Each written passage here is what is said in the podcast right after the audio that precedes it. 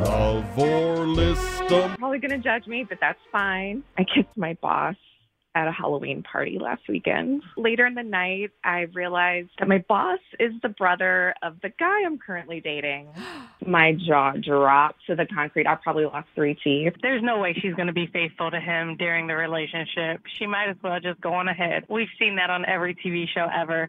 any way you look at this, this is a lose-lose situation. If she continues to date the boss, she's gonna have to quit her job because that's just weird. Or if she continues to date the brother, the boss is gonna find out, and then she's gonna look tawdry. We all have that friend who's been that girl in the office. Brothers can share a bedroom. I don't think they can share a girl. That's true. It's already you're, you make it. You make a good point. Love him or list him. What are you going to do?